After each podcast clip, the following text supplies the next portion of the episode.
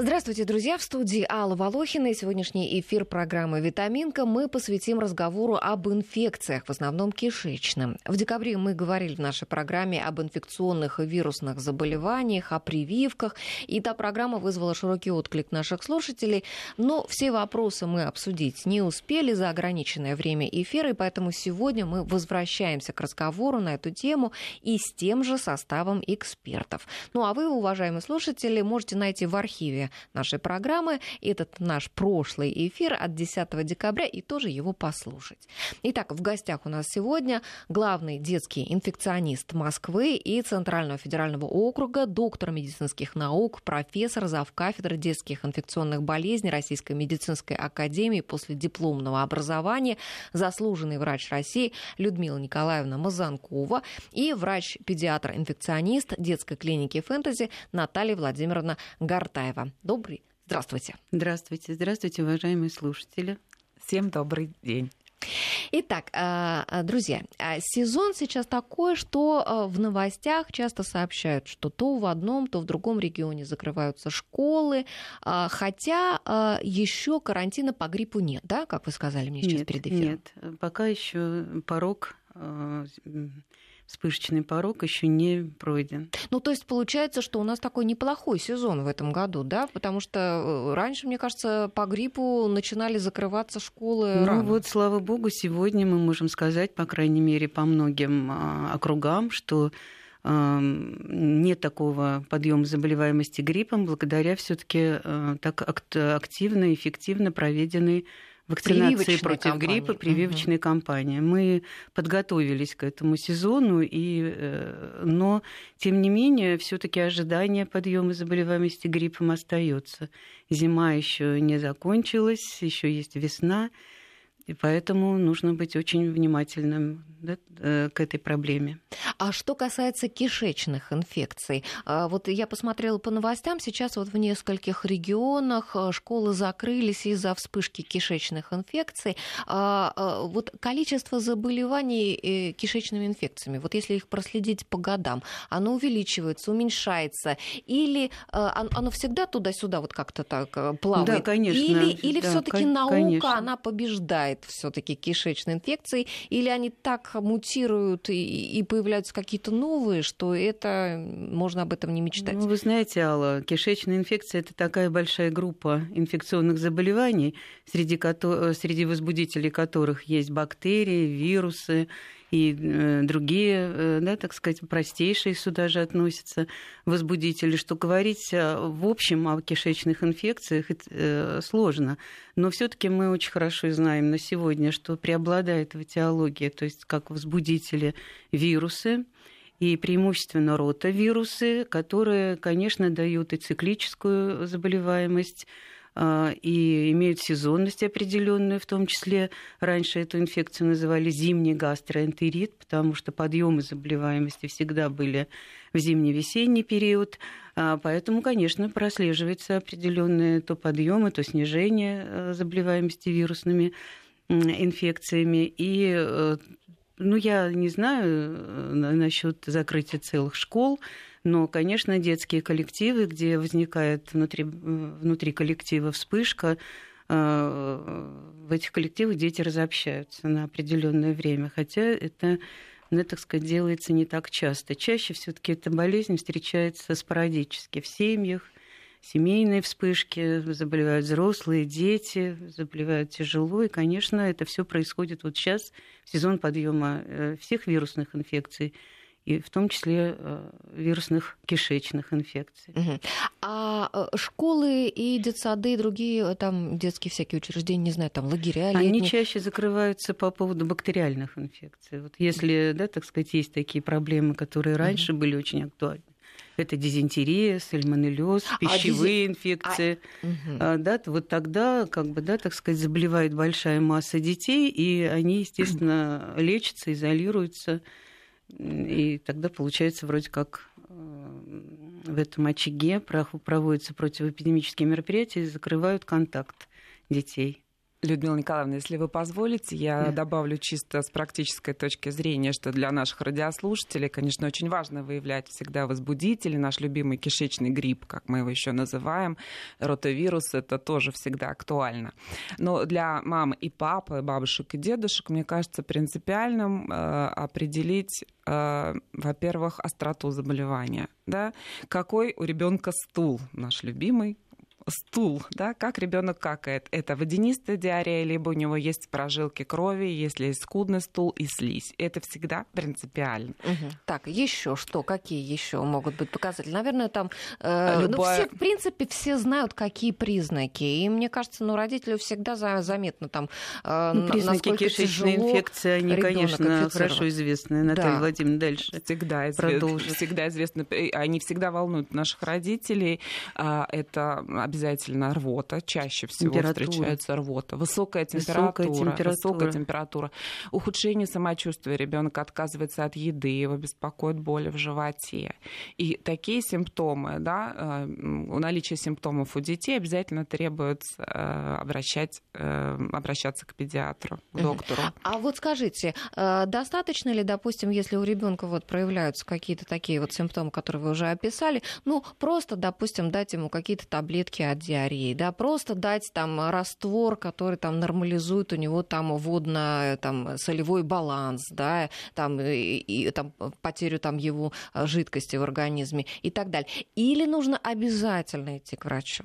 Алла, конечно, при развитии ротавирусной инфекции, особенно когда протекает и развивается в такой средне-тяжелой, тяжелой форме, ребенок может очень высоко лихорадить. У него может быть рвота повторная и стул жидкий водянистый, при которой ребенок очень быстро теряет жидкость. Вот основная причина тяжести и, может быть, осложнений при ротавирусной инфекции – это потеря жидкости, электролитов, да, с и мы... рвотой. Поэтому, конечно, определить степень этих потерь может только врач. Да? И, конечно, мамы должны начать поить ребенка. И главное – это не допустить обезвоживания ребенка, которое происходит буквально по часам. Но именно врач, который осмотрит ребенка, ну, может и поставить диагноз ротавирусной инфекции и понять, достаточно ли просто выпаивать ребенка на дому и объяснить маме, как это делать. Делать, потому что это основное лечение. Или ребенку уже нужно внутривенно вводить жидкость, наводнять его очень быстро, если степень обезвоживания очень выражена. Поэтому, конечно, обязательно детей. Нужно вызывать врача. Угу. Обязательно. А скажите, вы сказали, что самое главное – это поить ребенка. Да. Ну, самое главное – это не допустить обезвоживания и поить ребенка. Да. А вот мы скажи... рекомендуем угу. в арсенале каждой мамы держать обязательно препарат, который купирует проявление обезвоживания и которые так называемые сорбенты. У каждого ребенка препарат, рынок насыщен такими препаратами, и у каждого ребенка может быть свой любимый там, уголь или еще какой-то препарат вкусный, который мама может дать сразу при наличии первых симптомов. И напоить его не просто водичкой или сладким чаем, а специальным препаратом, который поможет небольшими порциями, который поможет ну, немножечко приостановить, может быть, даже заболевание в некоторых случаях, когда мы его начинаем давать рано с проявлением с появлением первых симптомов заболевания. А если, допустим, недоступно в какой-то момент, там, по какой-то причине там, не может мама сходить в аптеку, да, или там кто-то из родителей, вот для неважно. Этого и формируется аптечка. А, если нет и аптечки, вот скажите, какими-нибудь... В домашних условиях? Да, в домашних условиях своими какими-нибудь подручными там, жидкостями, чем можно восполнить вот эту потерю? Ну, там, не знаю, там, там отвар Жидкость... шиповника, там, знаете, что первое, что может прийти в голову, там какой-нибудь клюквенный, там морс. Вот это все, оно не помогает. Главное, жидкость давать. Да? Иногда с этой целью можно употреблять яблочный сок. Он содержит пектин и содержит необходимую глюкозу. Ну, в соки, наверное, соки, наверное, это не первый раствор, который не можно первый, давать но он детям. Может быть, есть в доме. Потому что они могут усилить просто диарею и вздутие uh-huh. живота, которое и так у ребенка при этой инфекции наблюдается. Вода, подслащенная вода, и, может быть, даже с небольшим количеством соли, соли да, так сказать, когда есть соли, глюкоза и жидкость. Этим можно начать выпаивать ребенка до тех пор, пока вы не приобретете глюкозосолевые растворы, специально существующие для вот так называемой регидратации через рот. Но еще раз хотелось бы сказать, что все-таки это будет регидратация на дому или это уже инфузионная, то есть внутривенная регидратация, может оценить только врач. Поэтому обращение а мама, к врачу обязательно. А мама может оценить э, ну, эффективность своих мероприятий тем, что у ребенка отсутствует жажда. Если ребенок очень хочет пить, да, сильно хочет пить, значит, он выпаивается недостаточно. И нельзя предлагать воду сразу большим объемом. Главное пить небольшими порциями с определенным интервалом, но часто, методично уговаривая ребенка. Угу. Это очень важно. И если ребенок уже совсем отказывается от воды, у него повторная рвота, то это все-таки повод обратиться незамедлительно к доктору. Даже если нет температуры, обязательно, тем более, ну, если ребенок маленький. При ротавирусной инфекции редко бывают случаи без температуры. В основном есть и температура. А, кстати, с температурой тоже ребенок теряет жидкость. Это как один из факторов, да, так сказать, обезвоживания. Чем она выше, тем тяжелее как бы обезвоживание протекает. Поэтому здесь все факторы очень важны, а главное своевременно и правильно восполнять потери жидкости. Потому что самые такие выраженные осложнения происходят от обезвоживания, вплоть до шока, гиповолемического шока, от которого умирают и дети, и взрослые, и смертность вот за рубежом, которая описывается, это пятьсот тысяч в год больных ротавирусной инфекцией. Это данные зарубежные, поэтому у нас, конечно, таких данных нет. Летальность, если и есть, то просто единичные случаи, так сказать, вот после двенадцатого, две тысячи двенадцатого года, я не помню, как бы, чтобы озвучивали эти цифры или они были. Поэтому в любом случае надо бороться с обезвоживанием. Uh-huh. А скажите, насколько стремительно вот происходит это обезбож... обезвоживание? Чем а... меньше ребенок, да, чем моложе ребенок, это очень зависит от возраста, тем быстрее происходит обезвоживание. А такие... можно прям вот за один день какие-то очень страшные последствия? За несколько часов, да, за несколько... в течение шести часов вполне возможно развитие обезвоживания у ребенка до года, которое требует серьезных уже мероприятий, то есть лечения в стационаре. А до года ведь ребенка еще ведь очень трудно, там, как ты его уговоришь, да, попить лишний там, там ложечку воды, да, ведь это очень сложно сделать. Как вот таких маленьких детей напаивать? Ну там мы не уговариваем ребенка пить воду, там просто берется ложечка и вливается, выпаивается, или вливается, или пипеточка, угу. вливается ребенок. Но если уже ребенок вялый, если он не ест, если он отказывается от питья, на каждый глоток воды у него появляется рвота, это очень тревожные признаки, при которых надо немедленно, да, так сказать, ставить ребенку капельницу, и за сутки можно вернуть все потери, и ребенок будет уже через два дня совершенно как бы хорошо себя чувствовать. Оживёт. И прочее. Оживёт. Для наших слушателей я контакты наши напоминаю. Друзья, мы выходим в прямом эфире. Пожалуйста, можете нам звонить и писать. Телефон нашей студии два три два пятнадцать пятьдесят девять, код Москвы четыре девять пять. СМС-портал пять пять три три. Первым сообщении словом пишите «Вести». И наш WhatsApp Вайбер для ваших бесплатных сообщений, не для звонков, плюс семь девятьсот три сто семьдесят шестьдесят три шестьдесят три. А что касается сорбентов, вот скажите, в какой момент их давать? Потому что как-то вот никогда непонятно. Они же все обволакивают там, да, вот сорбенты, вот как мы это представляем, да, да, любители. Правильно. То есть, если ребенок только что поел, например, да, а мы ему дадим сорбент, то получается, что вот эта пища, которую он поел, она у него что, не усвоится, там, что с ней будет. То есть давать ли это до еды, после еды, в какой вообще промежуток? Имеет смысл давать сорбенты. Если есть пищеварительный дискомфорт, нужно не забывать их давать, то есть разводить, правильно предлагать ребенку. Лучше, конечно, это делать через какой-то период времени после еды, но если у нас имеется повторное, да, повторный стул у ребенка, то давать сорбенты можно и вместе с едой. Главное, вот как. Да, угу. Главное давать эти сорбенты, часто предлагать то, что ребенок ребенок лучше любит. Обычно это опытным путем. Абсолютно есть четко, мама рассказывает, четко есть дети, которые любят один сорбент и не, и не переносят другой. Поэтому его нужно выбрать, его нужно давать при первых появившихся симптомах, при любом дискомфорте в животе.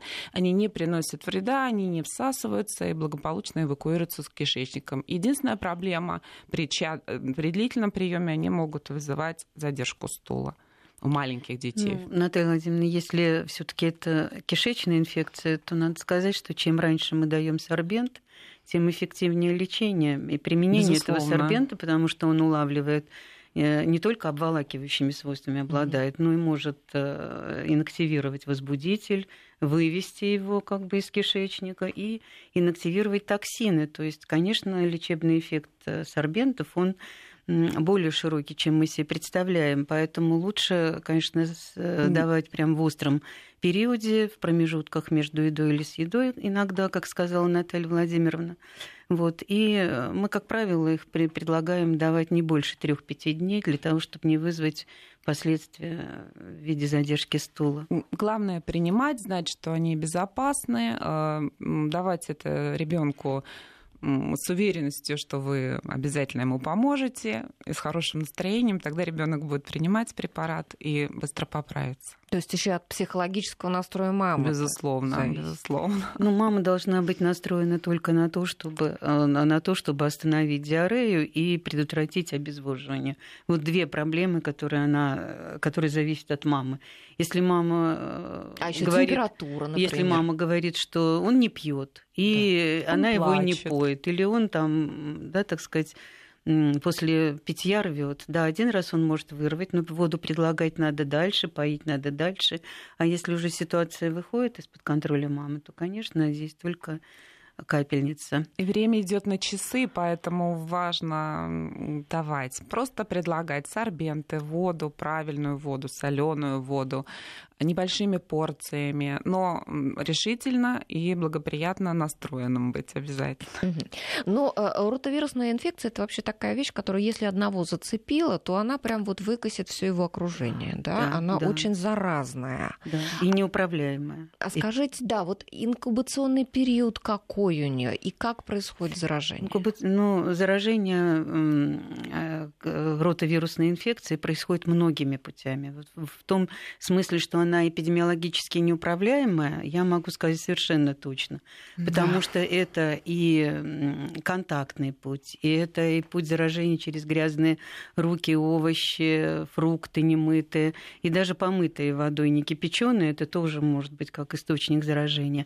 Это и ну, фекально-оральный обычный путь, это и воздушно-капельный путь, который мы называем аэрогенным путем, когда через, да, так сказать, пылинки воздухом может передаваться инфекция, если до этого в этой, например, палате лежал ребенок с ротавирусной инфекцией. Это и вода. Вода тоже такой важный источник передачи инфекции, в том числе может быть и некипяченая вода в бутылях, которыми поют детей. Тоже как... Поэтому вот предотвратить вот это вот пути передачи все абсолютно невозможно. Ротавирус очень долго после больного может сохраняться выделяется. На различных игрушках, поверхностях, на руках. А сколько передача... долго? Вот вы говорите, ребенок долго, выписался да, из палаты, а другого положили. Если плохо обработали, даже дома, если все как бы mm-hmm. обработано просто, да, так сказать, мыльным раствором, ротавирус не погибает.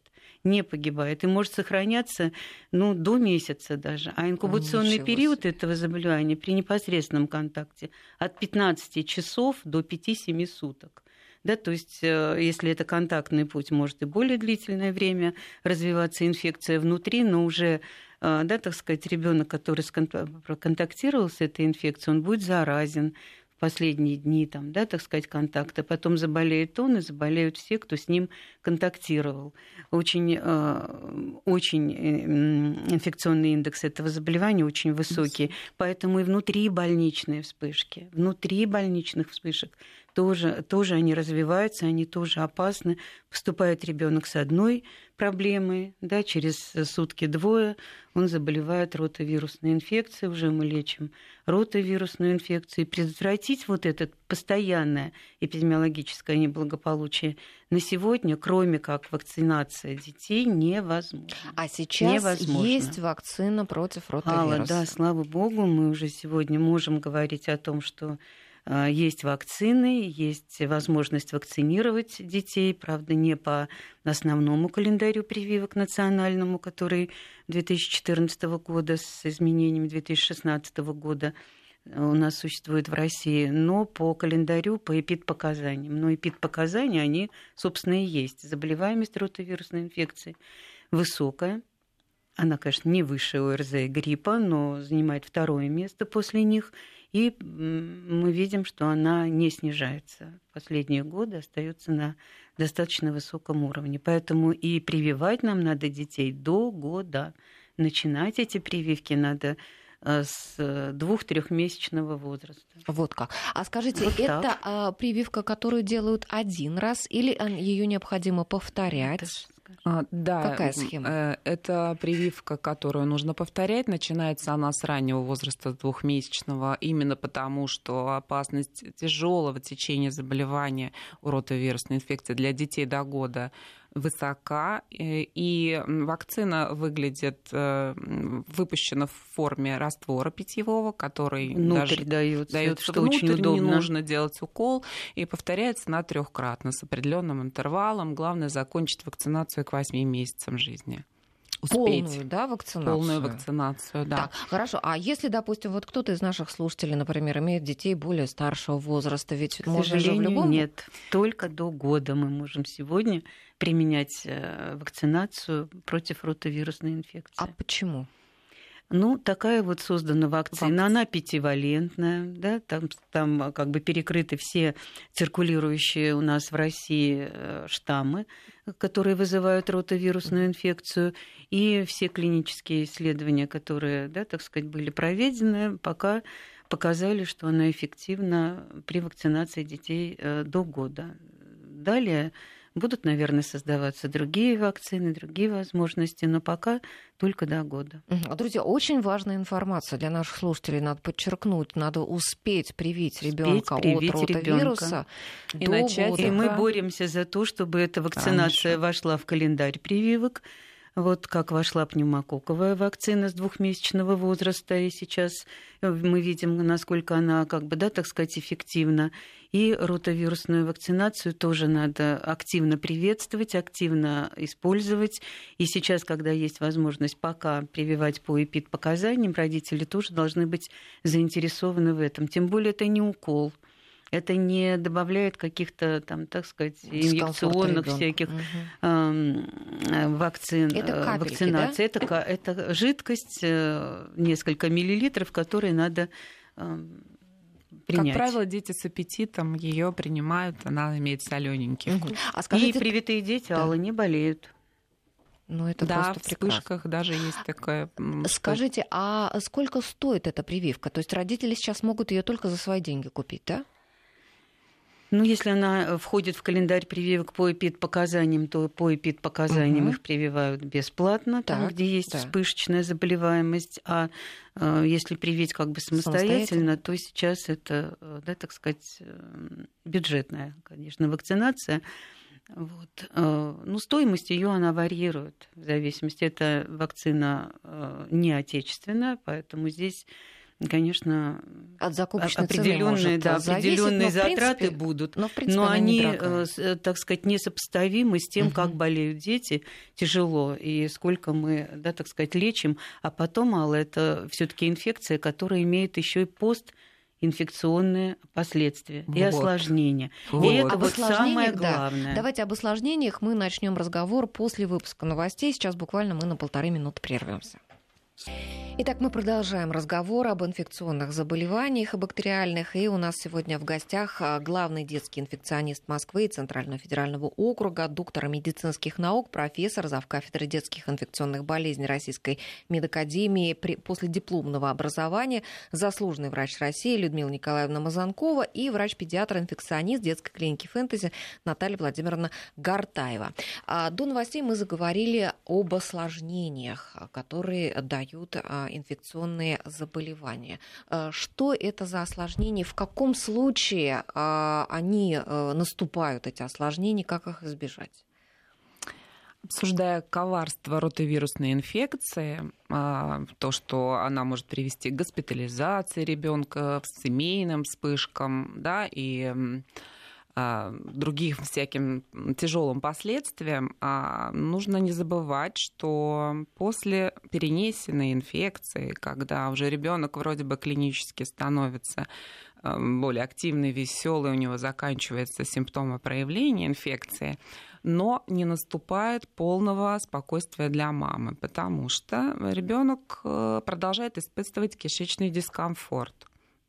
И очень часто на участке или на приеме педиатра обращаются мамы с жалобами на неустойчивый характер стула у ребенка, на сниженный аппетит, на боли в животе периодически. И собирая анамнез, мы выясняем, что да, действительно, совсем недавно ребенок мог перенести инфекцию, которая вот сопровождалась вышеуказанными жалобами. Рвоты, повышением температуры. И э, в таких случаях э, лечение ребенка продолжается, он нуждается в обследовании, безусловно, выявлении вируса. Существуют методы диагностики выявления ротавирусной инфекции, которые можно определить непосредственно даже у постели больного, либо сдав лабораторные анализы в ближайшее время. Да, они делаются экспресс.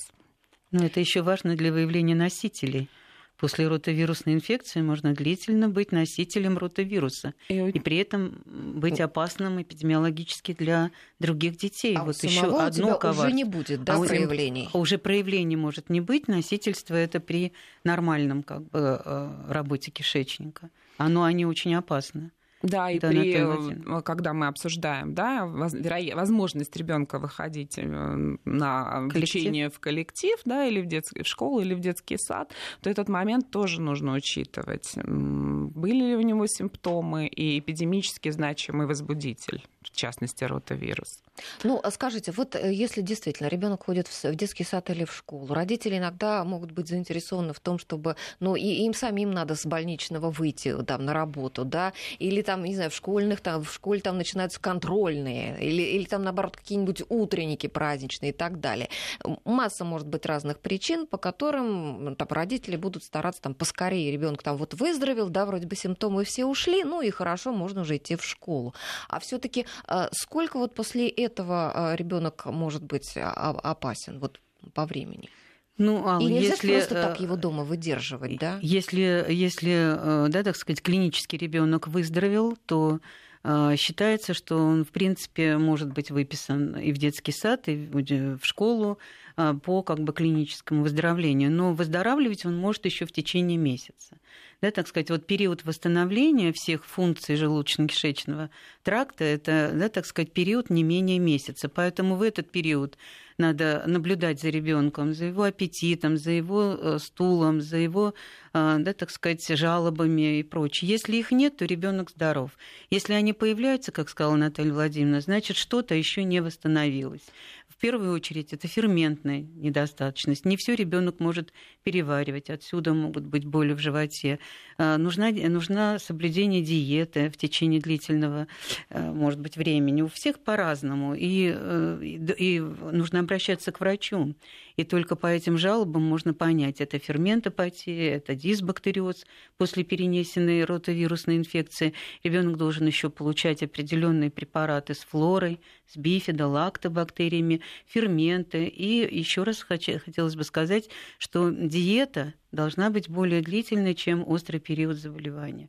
Вот до месяца нужно придерживаться такого как бы правила, чтобы не раздражать кишечник соками, молоком, чистым цельным молоком и другие продукты, которые вызывают метеоризм, вздутие там, и так далее. То есть вот это очень важный момент, но, конечно, без врача просто так разобраться с этой проблемой трудно. Uh-huh. Ну и носительство. Вот меня в последнее время очень часто встречаются дети, у которых после ротавирусной инфекции есть еще ротавирус. Но здесь врач определяет, повторять анализ на ротавирус или не повторять. Таких как бы у нас санитарных правил обязательного обследования после ротавирусной инфекции на сегодня нет.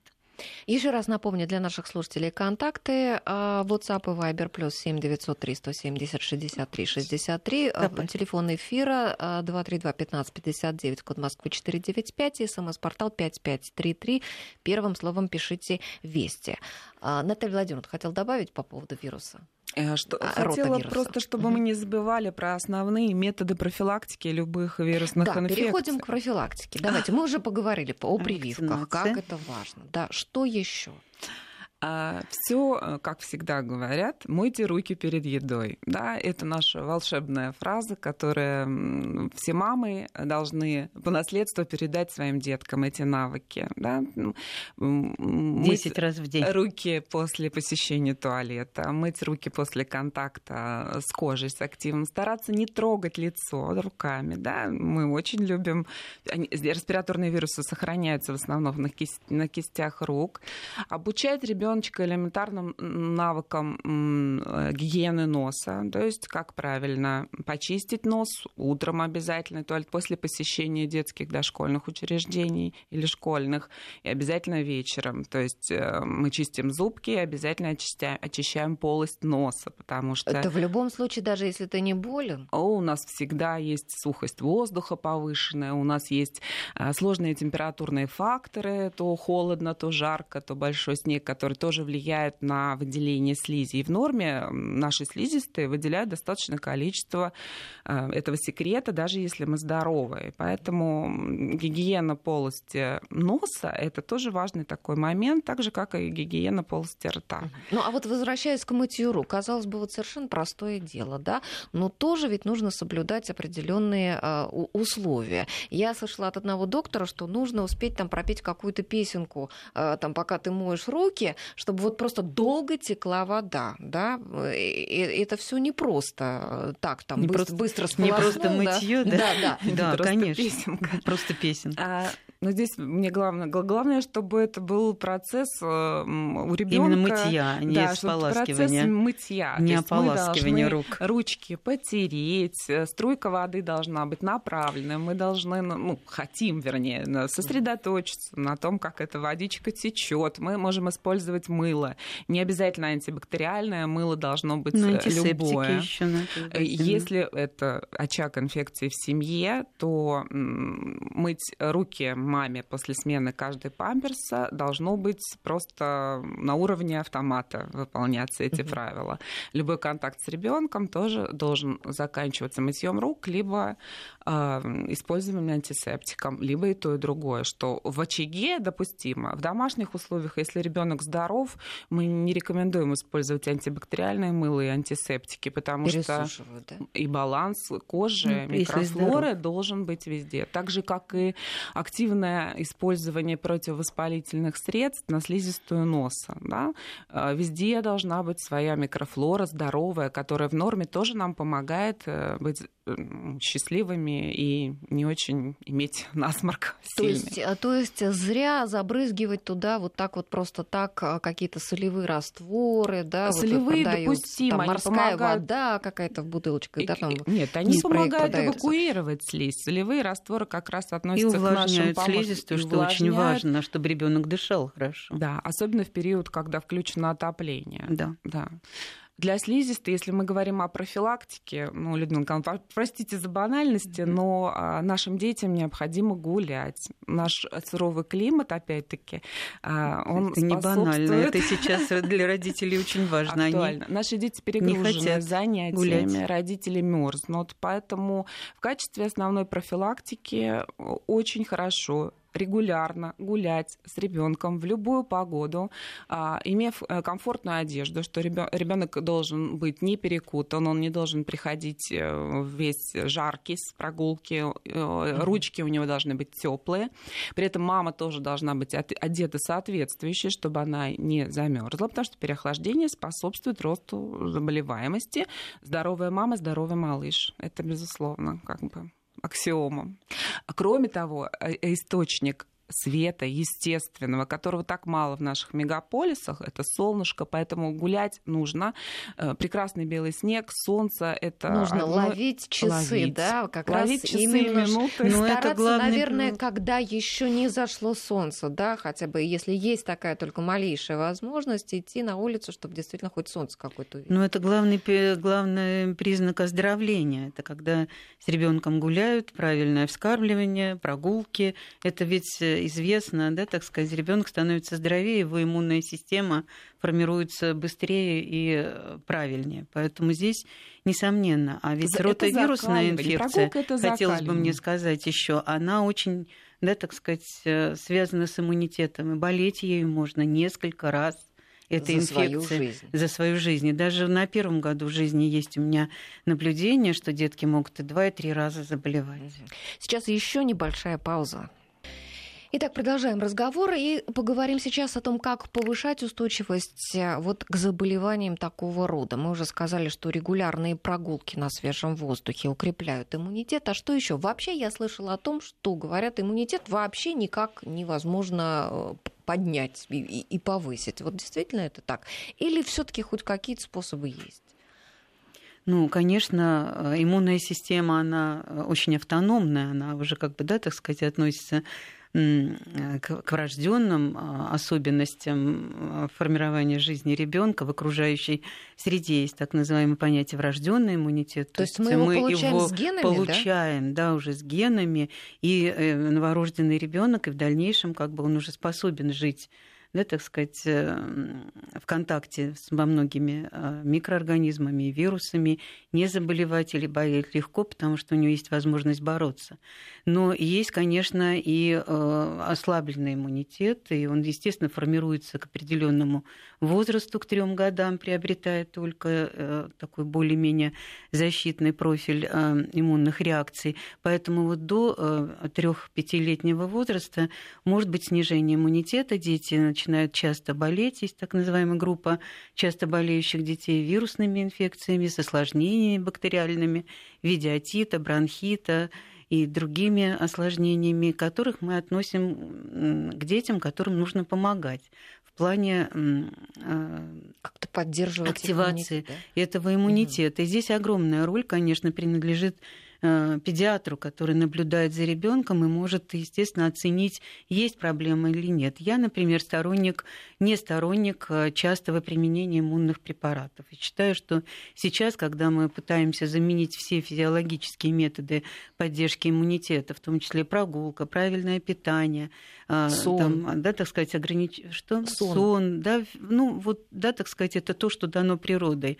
Иммунными препаратами, которых сейчас очень много, и все все, как бы, да, так сказать, иммуномодуляцию, иммунорегуляцию, как только это не называют, применяют без показаний, это, я считаю, что это очень плохо, это может привести к другим проблемам, да, в том числе А как, каким аутоиммунным вот, заболеванием. заболеванием и другим, да, так сказать, проблемам. Или мы не всегда знаем, насколько, да, так сказать, разные показатели в, этом, в этой иммунной системе нарушаются. Есть клеточные, гуморальные, есть много всяких факторов. Если уже внедряться, то нужно знать, куда мы внедряемся, нужно обследовать ребенка. Но на первых порах педиатр может вполне определить, этот ребенок нуждается в поддержке или нет. Поэтому думаю, что Наталья Владимировна, которая много, да, так сказать, таких больных Большую детей может наблюдать, имеет, имеет да. Да, свое Спасибо. видение этой проблемы вот, до, до иммунолога, до аллерголога. Да, а Наталья Владимировна, вот сейчас, в принципе,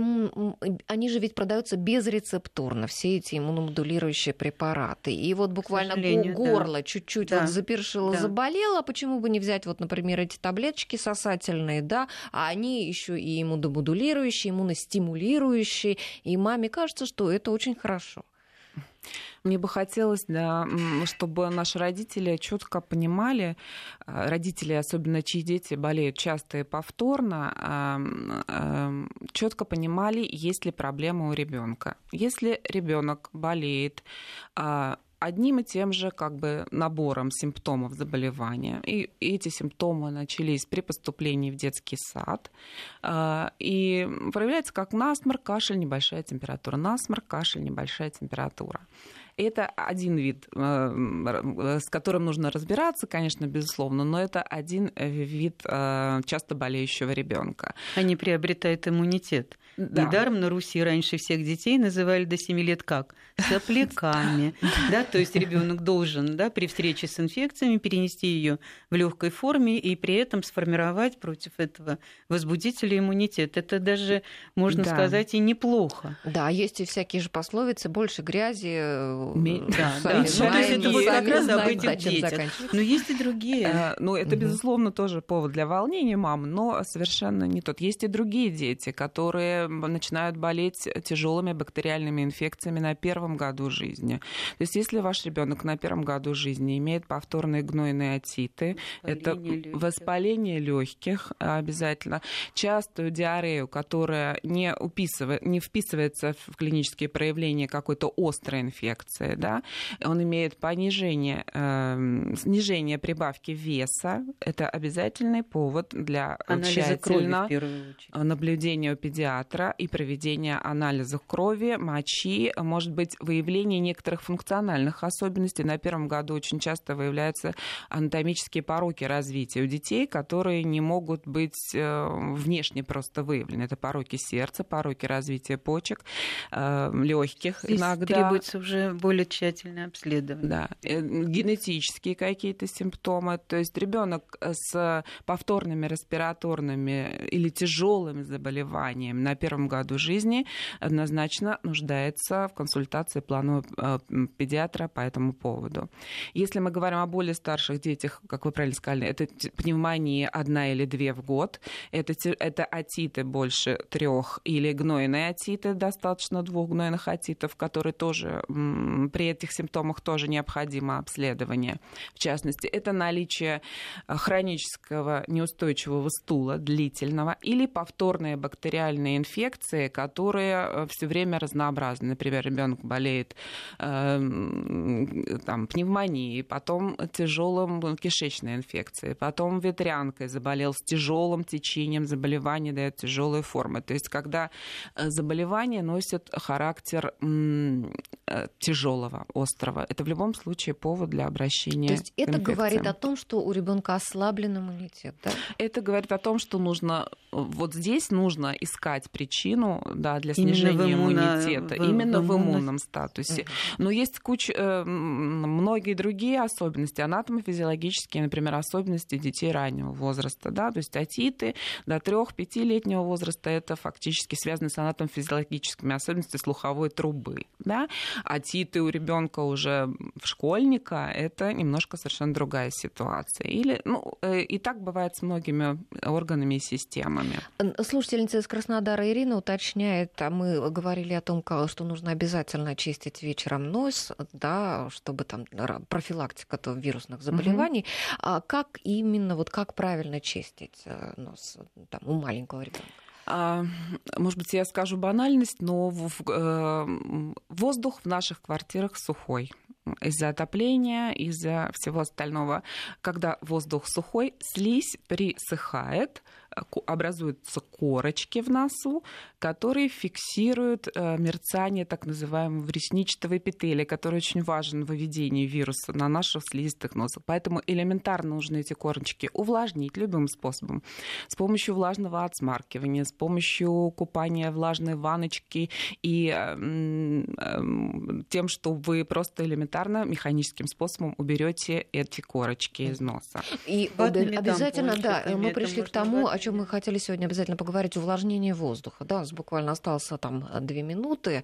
А увлажнение воздуха крайне важно, да, тоже для профилактики. Это актуально не только для профилактики респираторной, да, заболеваемости, это актуально для э, детей с атопическим дерматитом, в частности, да, потому что все мамы знают, что летом... Это очень важный фактор увлажнения воздуха, очень важный. Но и даже облегчает, ведь все, он... А, все возможности ощу... нужно использовать. Самочувствие, когда у, у ребенка кашель, да, безусловно, очень важно. А иметь... иногда дети от сухого воздуха достаточно начинают длительно кашлять. кашляют и начинают кашлять. Поэтому мокрая тряпка на батарею, тазик под батарею. Это самые или, элементарные или вещи, увлажнители а воздуха, да, которые что-то. нужно обязательно иметь, когда растут маленькие дети. Проветривание не всегда, к сожалению, проветривание снижает температуру воздуха, но не всегда как бы решает вопрос с увлажнением. У меня, у меня подруга даже, когда у нее еще не было увлажнителя, а у ребенка был мучительнейший кашель, все просто наружу ее выворачивала, она налила полную ванну воды и прям в ванной комнате ребенку постелила на ночь спать, и хотя бы ребенок смог заснуть, да, эту ночь, да, на следующий день, да, мама побежала, купила увлажнитель. Паровыми ваннами лечат даже коклюш. Да. То есть и, снимают или приступы симптомы кашля. Крупа.